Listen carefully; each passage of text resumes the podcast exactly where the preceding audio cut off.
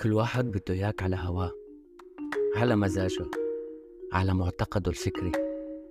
باختصار كل واحد بده إياك على مقاسه. ما حدا مفصل على مقاس حدا وما حدا مخلوق من شان حدا. الاختلاف هو الحقيقة المؤكدة بهالحياة.